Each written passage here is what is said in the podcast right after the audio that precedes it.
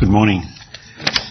Our Bible reading this morning comes from 2 Corinthians chapter 1, verses 1 to 11. So Paul's second letter to Corinthians, reading from chapter 1. Paul, an apostle of Christ Jesus by the will of God, and Timothy our brother, to the church of God in Corinth, together with all his holy people throughout Achaia. Grace and peace to you from God our Father and the Lord Jesus Christ. Praise be to the God and Father of our Lord Jesus Christ, the Father of compassion and the God of all comfort, who comforts us in all our troubles, so that we can comfort those in any trouble with the comfort we ourselves receive from God. For just as we share abundantly in the sufferings of Christ, so also our comfort abounds through Christ. If we are distressed, it is for your comfort and salvation. If we are comforted, it is for your comfort, which produces in you patient endurance of the same sufferings we suffer. And our hope for you is firm, because we know that just as you share in our sufferings, so also you share in our comfort. We do not want you to be uninformed, brothers and sisters, about the troubles we experienced in the province of Asia. We were under great pressure, far beyond our ability to endure, so that we despaired of life itself. Indeed, we felt we had received the sentence of death, but this happened that we might not rely on ourselves, but on God, who raises the dead. He has delivered us from such a deadly peril, and he will deliver us again. On him we have set our hope that he will continue to deliver us, as you help us by your prayers. Then many will give thanks on our behalf for the gracious favour granted us in answer to the prayers of many. Thank you, and good morning, church. So good to be here this morning to talk to you all about a topic that is very near and dear to my heart, and that is suffering, the Christian response to it, and where God is in it, and how he actually comforts us in these times. So this morning we're going to be taking a pretty good look at 2 Corinthians chapter 1, verses 1 through 11, and I've preached on 2 Corinthians a few times in my time here at GPC, and that's because it's one of my favourite parts of the Bible. And it's one of my favourite parts because it deals with some pretty heavy topics that are fun but also very hard to tackle. And in today's passage, as I said, we're going to be looking at suffering and the believer's response to it. While we go through it, we'll be asking the questions, where is God in suffering and why do we suffer? In this opening chapter, the Apostle Paul addresses suffering, the Christian response to it, and where God is in the midst of it. And this letter is overflowing with amazing insights and is worth returning to again and again, as it's useful for being strengthened and encouraged, especially as we'll see that God is our surprising comfort in our suffering, which is why I've called today's sermon The Surprising Comfort in Suffering. But a little background before we get into it. Paul wrote this letter to prepare the way for his next visit to the city of Corinth, in the church he established in those cities. And one of his goals in writing was to remove any obstacle that might make that journey difficult or prevent it from being beneficial to everyone. In essence, his aim was to cause the people of God in Corinth to self-examine these challenging areas in their lives, which is exactly what we're going to be doing today. This morning, we're going to be looking at a few key points that touch on suffering. And the first is that God is our comfort in our suffering. When we go through this point, we're going to be asking, where is God in suffering? And the second is, because God is our comfort, we can actually rely on him through these times of trial and hardship. When we do this, we'll be asking, why do we suffer? I want to preface this talk by saying that this should just be the beginning of those questions. I hope this will prompt you to go home and study this further and push into God as you do so, in hope and reliance that he will be your comfort and your strength. So our first point, God is our comforter in our suffering. As we all know, suffering is inevitable in this life. We have all suffered, we will all continue to suffer until the day we die or the day Jesus returns. There is something utterly human about suffering. It permeates every aspect of our lives due to the sinful, fallen nature of this world. This suffering leaves many hurting people asking the question, where is God? Which is a valid question, and the surprising answer is that God is in every aspect of our suffering. He doesn't just leave people to struggle through hardship alone. In this chapter, we learn that God is compassionate and that he is our comforter in our troubles. For the believer in Christ, suffering can be a strangely beautiful thing. It can be strangely beautiful because through our suffering, we can be comforted by God himself, and through that comfort, we can comfort others in their own troubles. And this is something to praise God for, which is exactly how Paul opens this letter. It might be worth starting by thinking about the ways Paul identifies God in verse 3, because I believe that the way we respond to hardship and suffering hinges on these opening verses. He starts by saying, "Praise be to the God and Father of our Lord Jesus Christ, the Father of compassion and the God of all comfort, who comforts us in our troubles." And these identifiers are actually quite staggering, so let's just slow down and take a look at them. First up, God is called the God and Father of our Lord Jesus Christ. And this is so important, because it's through Christ the Son that we know God the Father. The same Son that lived a perfect life on earth, was crucified, suffered, and died on the cross, so that all who believe in Jesus would live and have eternal life. God is Father to Christ and Father to us who believe. He knows what it is to lose, to feel agony, sorrow, and sadness, and yet he is full of compassion and comfort. This reminds the Corinthians that they're not simply following Paul into hardship and suffering, but they're followers of Christ, the Son of God, who is worthy of all praise. God is not an impersonal entity. Rather, he is a person that has experienced pain, loss, and sorrow, and therefore he knows what it is to comfort in those times. Secondly, God is called the Father of compassion and the God of all comfort. There is a personal relationship here. Paul has seen and felt what it is to know and be known by the Father of compassion and the God of all comfort. Paul, a former persecutor of the church, and a man who has experienced persecution himself, knows God as the perfect comforter. And the word we translate as comforter comes from the Greek word paraklesis. And this word has a wonderful meaning in the New Testament. It has the ideas behind it of soothing consolation, of supporting influence, of encouragement, helping, strengthening, and of course, comforting. The compassion and comfort we receive from God in our troubles is a blessing. And when we know God as the God and Father of Jesus, we know him personally and relationally as one who has experienced suffering and sorrow. And when we know God as the Father of compassion and the God of all comfort, we have the source of limitless, never-ending, perpetual comfort and compassion as our comforter. So God is everywhere in our suffering as a relational God. He's one who cares and he's one who comforts. I too have experienced loss and pain in my life. In 2012, about 10 years ago now, I experienced the loss of my older brother. He passed away when I was finishing my last year of high school, and this was a pretty foundational time for me. As a year earlier, my brother was the one who first brought me along to church. I was still new to the faith and I had a lot of questions, but the one thing that kept me going through these hard times was that I knew God as compassionate and comforting. He wasn't distant or impersonal. I didn't have everything figured out. I had suffered a great loss, but I knew that God was good, and I knew that God was caring for me in ways I couldn't explain, which meant that in turn, I could care for those around me who were also suffering and hurting. I felt the peace of knowing God as the God and Father of Jesus and the Comforter. I knew him as friend and King and as the suffering and sovereign Saviour. The result of knowing God relationally in these ways changes the way we view suffering, and this manifests in many ways.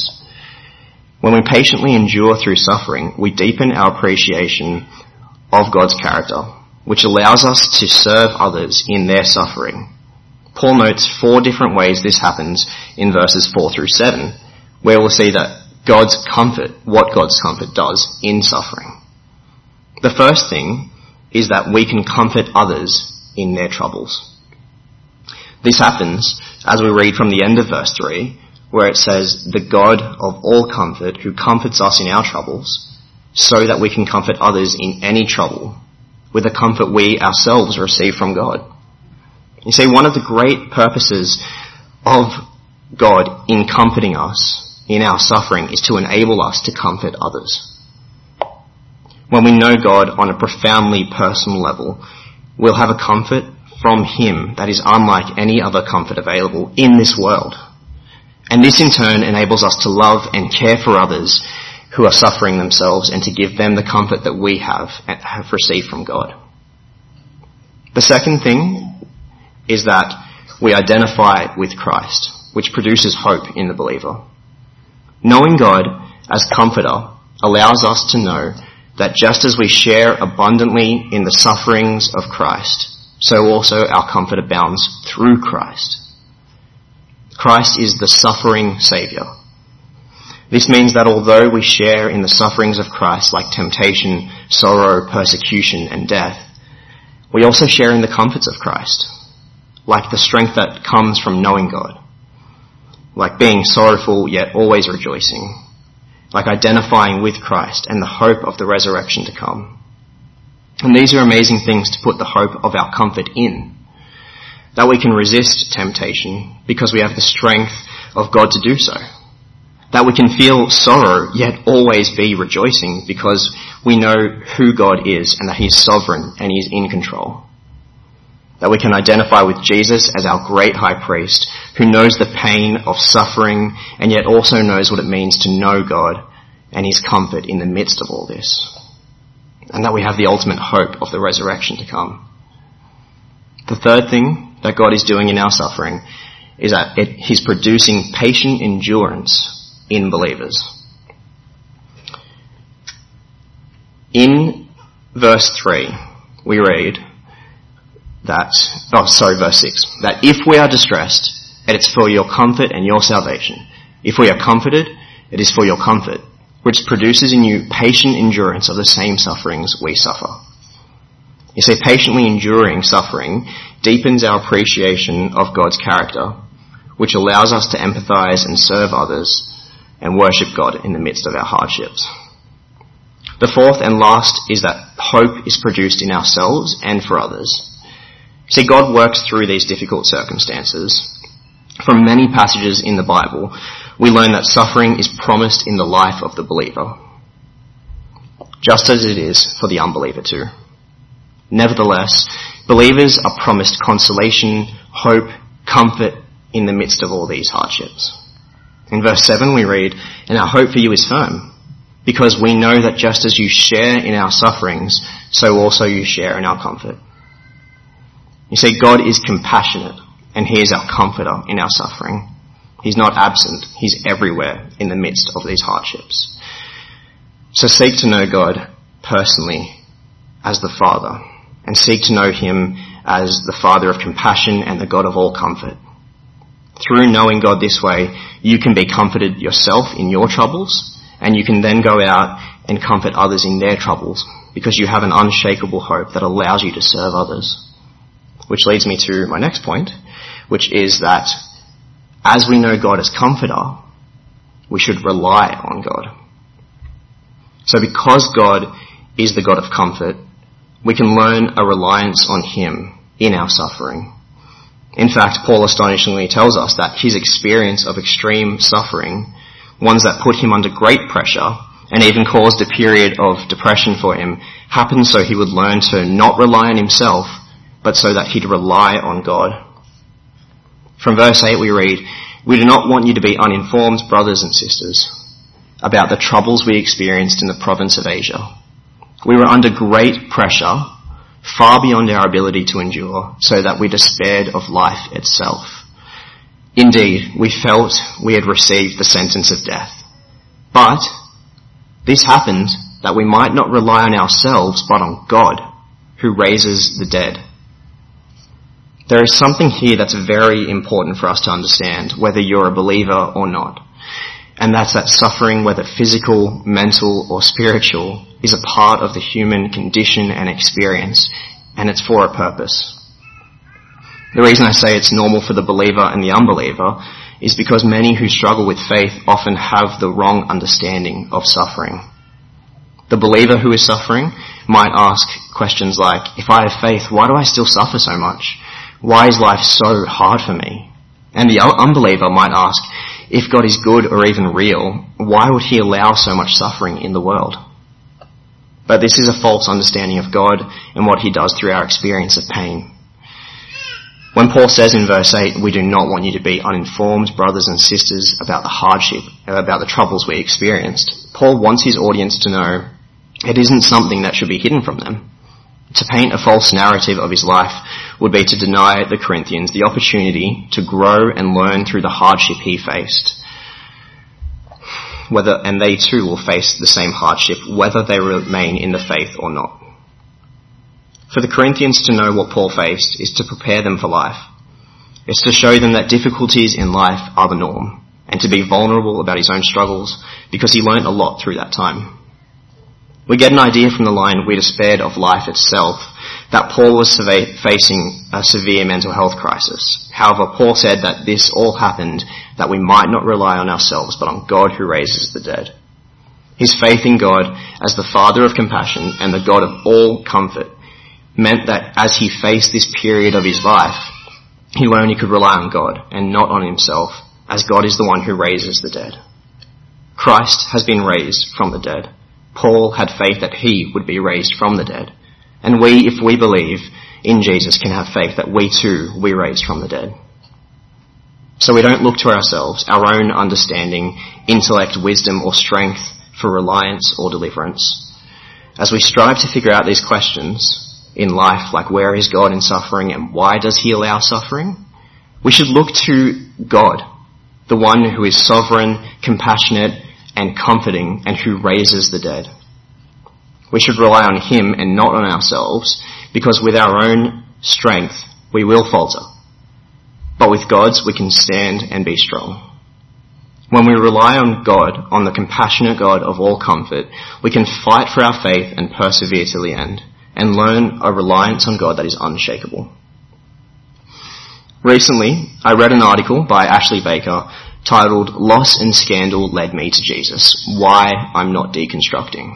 In her article, she chronicles two responses to suffering that have been common in churches throughout the ages. That is, the responses of those who are deconverting or deconstructing their faith, and those who aren't. She begins by listing how she ticked all the boxes of how she fit the mold of what it looks like to be a Christian. From all appearances, she did all the right things, and then through a series of events, her life fell apart. Tragedy after tragedy struck her family and her church, and this experience of suffering had an effect on her that left her asking the difficult questions like, if the Christian life ended this way, what hope is there for me? With so much pain around me and in the world, how can God be good? And does God really exist? But Baker goes on to say, as isolated as I felt in my struggle, I didn't withdraw from the church, but I leaned into the very community I struggled to accept. I didn't realize at the time how important this step was. She goes on to say, I discovered how God often meets the needs of his people through his people. Baker tells of how she felt the full weight of her suffering, but she didn't seek to deconvert or deconstruct her faith, even though the events of her life could have led down that path. She finishes the article by advising, as someone who's been where you are, my counsel to you is to walk toward, not away from Jesus and his church, even if you feel like you want to walk away.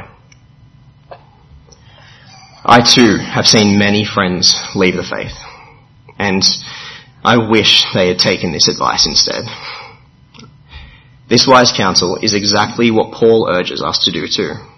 In verses 10 and 11, we receive two wonderful applications to practice while we rely on God as our comforter through our suffering. And the first is to lean harder on God's deliverance. Paul says in verse 10 that He, God, has delivered us from such a deadly peril, and he will deliver us again. On him we have set our hope that he will continue to deliver us. People will ultimately disappoint us. The world will hurt us. But God is good, and when we lean harder on God, knowing that he can deliver us, we can have a firm and solid hope. Paul's hope in God was that he'd been delivered from the sentence of death. He had hope that God would do it again. He suffered greatly, but his hope in God was even greater. So, put your hope in God as the ultimate perfect Saviour, as the only hope that will never disappoint you. Through our suffering and our sorrow, run toward God, not away from him. Lean harder on him for deliverance in times of hardship and suffering.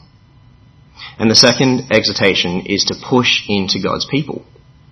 Paul says in verse 11, "As you help us by your prayers, then many will give thanks on our behalf for the gracious favour granted us in answer to the prayers of many."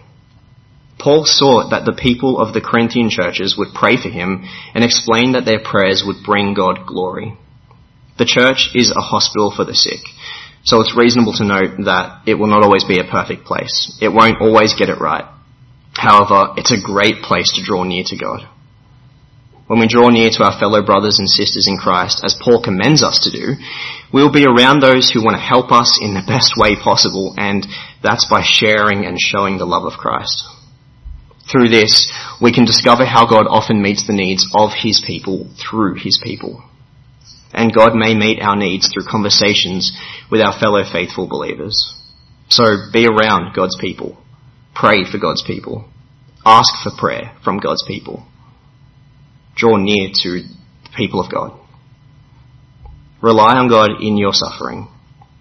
When faced with suffering, we have two choices: to deconstruct our faith and run from God, or to push into God harder than ever, knowing that he's our comfort in our suffering, and to push into the people of God, to have them praying for you and with you, and to be praying for them alongside you.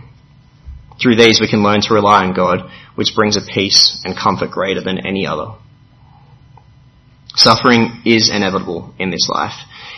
We will all face pain in this life. We all have faced pain.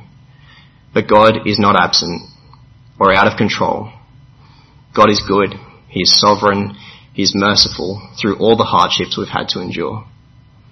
As we've seen, God is everywhere in our suffering as our comforter. He's caring for us as a compassionate Father and the God of all comfort. Knowing God this way helps us to be comforted in our troubles and to comfort others in their troubles. It helps us to identify with Christ as the suffering Saviour, to produce patient endurance in ourselves, which glorifies God as we rely on him, and to have a firm and solid hope for ourselves and others. As we see God this way, as being a part of our suffering and not distant, we can learn to rely on God for deliverance, to lean on him, and to push into God's people as they help us through hard times. So look to God as the compassionate comforter. Rely on him. Seek after him. Only then will you find a true hope that brings lasting peace and comfort that is greater than all others. Please join with me as I pray that we do just that now. We thank you, Lord, that you are not absent. We thank you, Lord, that in our suffering you're a part of every aspect of it. We thank you, Father, that you are a relational God who knows the pain that we feel, and you know us. We thank you, Father, that our suffering is not meaningless. Rather, it has a wonderful purpose. You draw us near to you, and you comfort us. Your comfort enables us to comfort others, and in turn, Lord, this peculiar act brings you a special kind of glory. We ask, Lord, for those who are hurting in our church, that you'd be with them, that you would encourage us to pray for one another, and that we'd lean into you in our hardships. We pray, Father, that we'd push into your church to help us through these times. And we pray all this, Lord, in Jesus' precious name. Amen.